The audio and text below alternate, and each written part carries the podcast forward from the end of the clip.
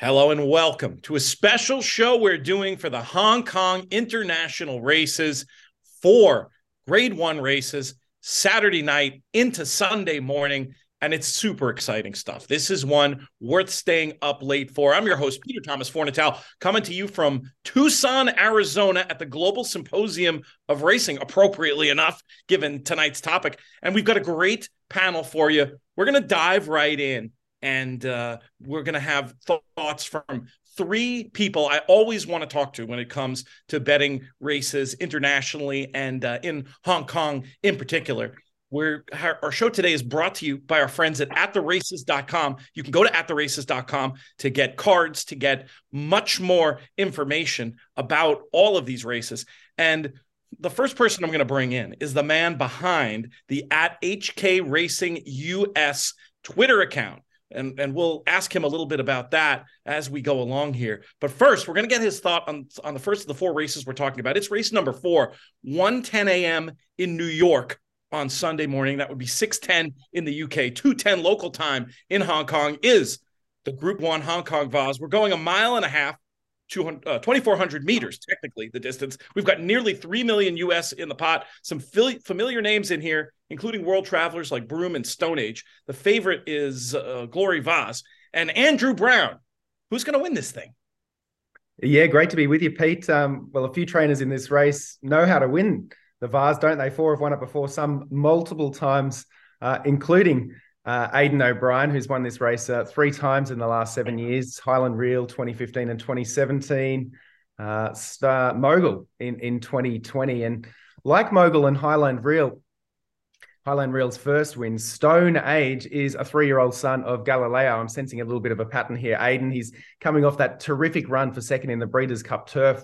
Uh, behind Rebels Romance. And, and so long as all the travel doesn't take his toll, he's certainly been clocking up some frequent flyer points. Uh, I think he can bounce off that effort and and upset the favourite Glory Vase, who is a two-time winner of the race and, and looking to emulate Good Ba Ba as the only horse to have won three HKIR races. Of, of course, Golden 60 looking to do the same thing a little later in the program. But my big concern for Glory Vase is he's seven now. You got to go a fair way back to to find a, a horse that old that's won this race. And he's only had the two runs since winning the Vase last year. So fitness has to be of some concern. Is he going as well as last year? We'll find, find out on the weekends. No questioning his ability, of course. Um, I'm actually going to throw Botan- uh, Botnik in for second, the Godolphin four-year-old who's been looking pretty impressive in France this year at one stage, stringing three wins together. And rounding out my trifecta is Broome, who I, I think upwards of 20 to 1 is terrific value. Um, and as always, thereabouts was running well for six in that Breeders' Cup turf race behind Rebels Romance. And if he can produce his Royal Ascot win from from earlier on in the year, I think he's going to be right in this. But it's uh yeah, Aidan O'Brien for me, and um, I, I think uh, Stone Age on top.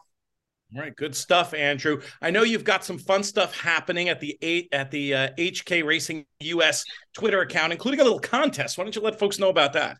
We do. So the the Twitter account, this this account focuses specifically on Hong Kong racing through a North American lens. So give it a follow on Twitter. HK Racing US is the handle. At the moment, uh, the Hong Kong Jockey Club has very generously sent us some of these magnificent jackets, which I'm wearing here, and also some of these magnificent hats.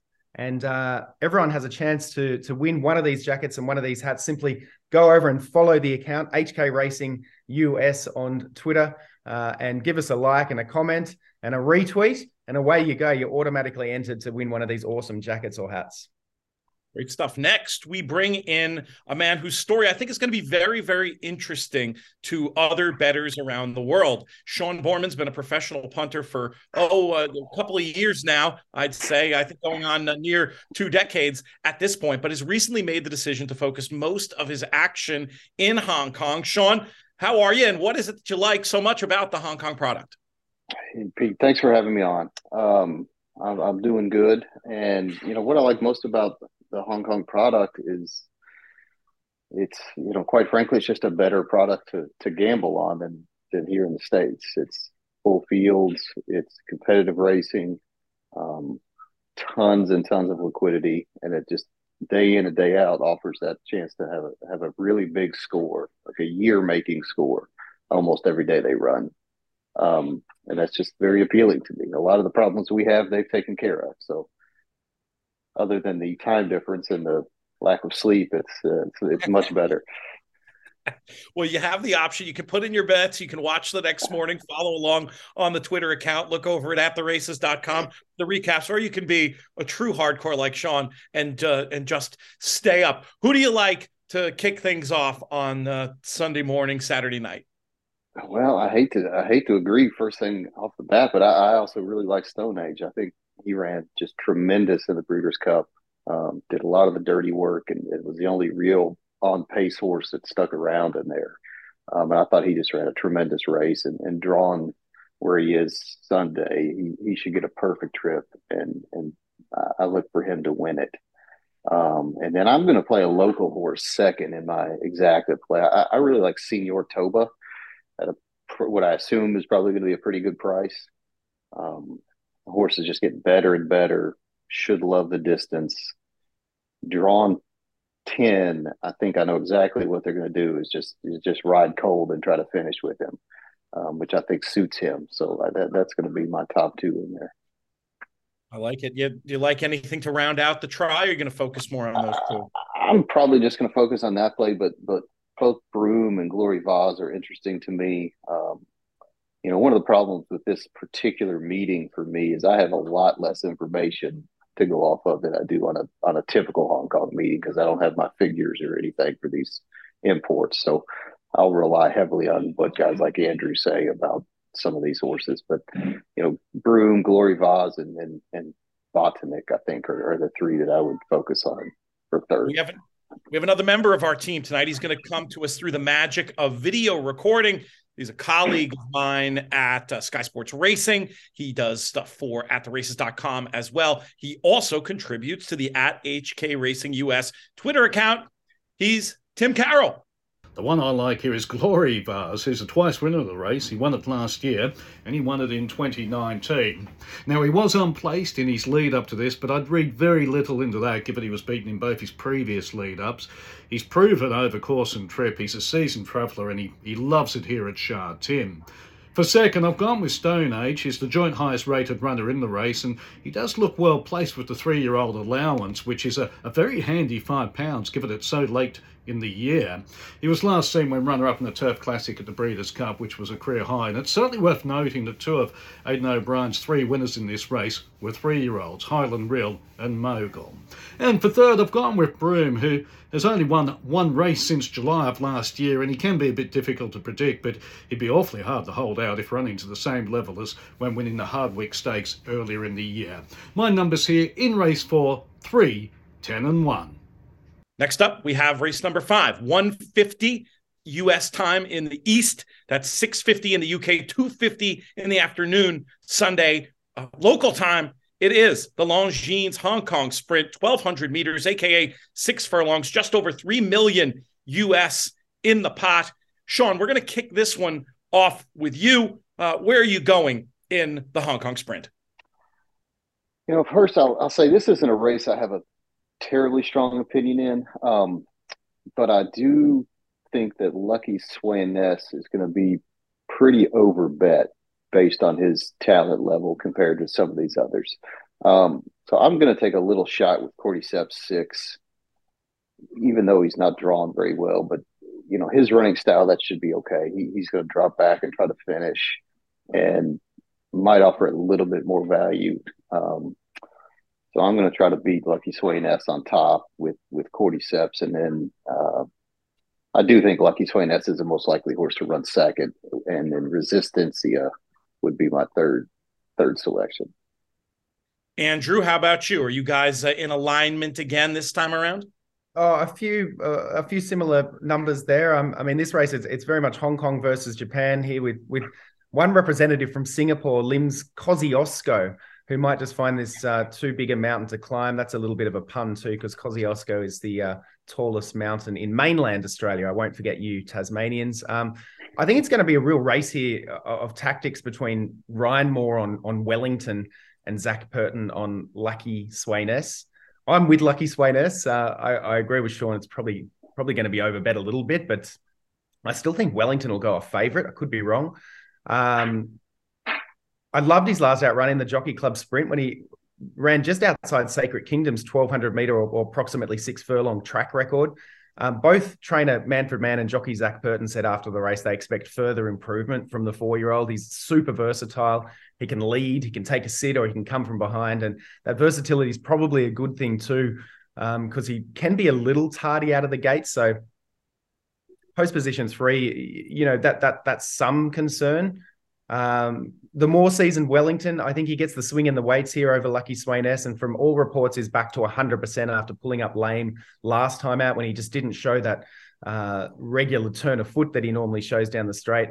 He's six, and and older older horses have a good record in this race, and I, I think Gendarme is the pick of the Japanese horses and can run third for your trifectas. He won the the G1 Sprinters Stakes uh, this campaign as well. So yeah, I've got Lucky Sweynesse over Wellington as my selections.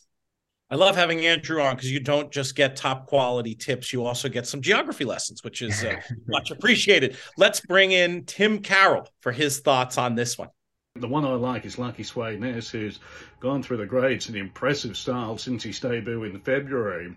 He was runner up to Wellington too back when he smashed out from a high draw and was forced to work hard on the front, but he then made amends when winning the Jockey Club Sprint, a traditional trial for this. He's got a favourable draw in three, and it's likely he'll have a perfect commute under Purton, while several of his market rivals do have tricky draws.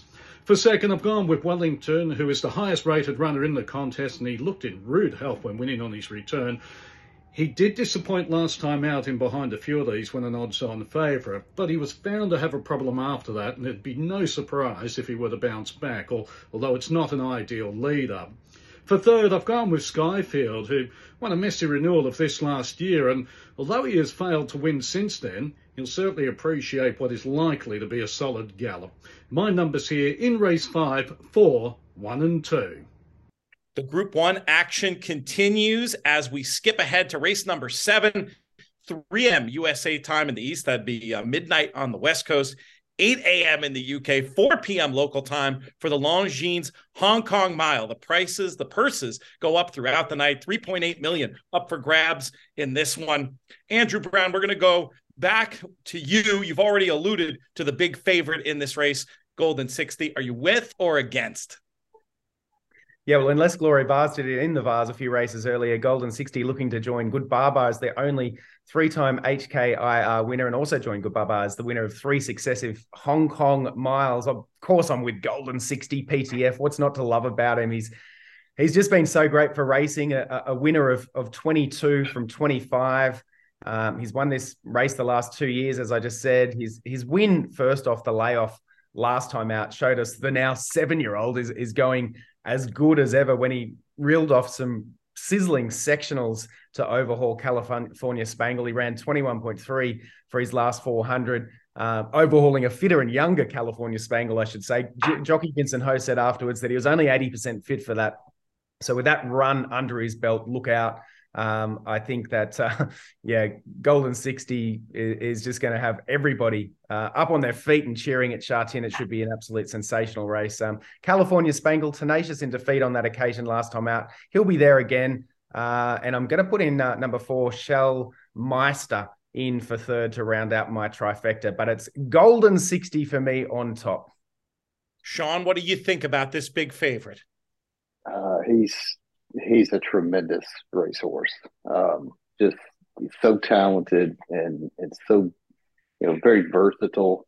Um, I don't see him getting beat, I, and I you know I, I do want to say I think it's it's really a shame because California Spangled himself is a tremendous racehorse, um, but he's just up against one that's you know a length better, um, or he would be something very special too. I mean he's he's he's getting he's getting better and better. I, am really excited to see him progress as an older horse, which is something also nice about Hong Kong. Is these horses will run until they're five or six or seven years old, and you can see how they actually actually progress instead of just being whisked away to the breeding shed. Um, but yeah, I think Golden Sixty wins it. I think California Spangle probably runs second, and then uh, you know I was going to stick Beauty Joy in another local horse in third. Um, he's a he's also a rapidly improving horse, and he's sort of a temperamental temperamental horse to ride. He gets very rank Um, and I don't love Zach Purton coming off just because he is a hard horse to ride, but but picking up Hugh Bowman, you know, he's probably riding better than anybody over there except Zach right now. So he's I think he's capable and can get this horse to settle. And I really like the way he's progressing too. So. Let's see if we can make it a chorus for Golden 60 as we turn once again to Tim Carroll. And the one I like is the local champ, Golden 60, who looked as good as ever when winning on his seasonal return, which took his record to an incredible 22 wins from 25 starts. Now, California Spangle and a couple of the others, they will have first run on the selection, and Vincent Ho, he'll need to have his wits about him, but the equation is fairly simple for mine. Uh, the selection needs a bit to go wrong, whilst the opposition probably need a bit to go right for there to be an upset. For second, I've gone with California Spangle, who has been runner-up both times he's met the local champion, and he was only beaten a nose last time in the Jockey Club Mile. However, Zach Purton gave him a sublime front-running ride that day, and he's now five pound worse off under these conditions. For third, I've gone with Beauty Joy, who did bomb last time out over 10 furlongs, but Connections, who seemingly wanted to try him over further to avoid the likes of Golden 60 and California Spangle, have elected to drop him back to the mile, which looks far more suitable. My numbers here in race 7, 1, 2 and 6. We wrap things up with the biggest big one, the Hong Kong Cup. We're going 2,000 meters. That's roughly a mile and a quarter. Prize money increasing once again as we approach 4.5 million US on offer 340 in New York, uh, 1240 on the West Coast, 840 a.m. Sunday morning in the UK, and 440 local for this one. And Sean, we're going to get your thoughts on uh, who's going to go out a winner as we close things out. You know, I think it's uh, I think it's another sort of one horse race with Romantic Warrior being the, the top choice for me. He's another just rapidly improving young horse over there that's that's very versatile, um, very fast. Um, not you know like fast out of the gate, but just fast overall. He can run solid sectionals throughout his races, and he's going to be very very tough to beat in my opinion. Um, I was going to pick uh, Lei Papale second, um, just off.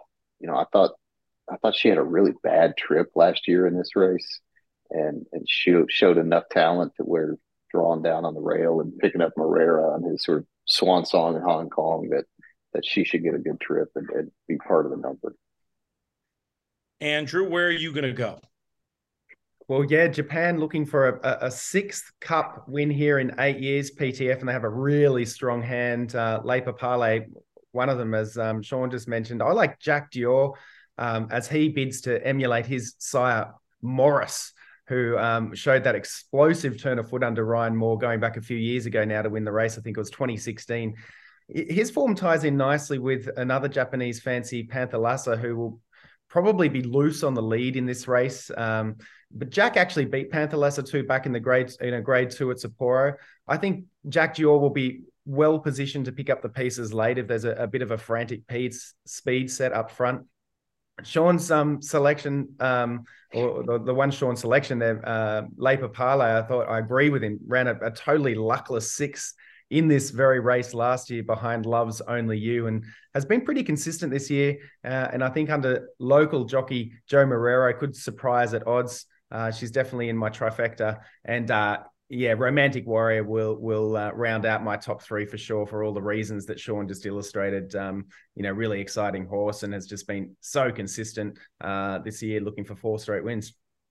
Let's go to Tim Carroll one more time to get his idea of who gets the money in the Hong Kong Cup. The one I like is Panthalassa, who was responsible for an incredible effort in defeat last time.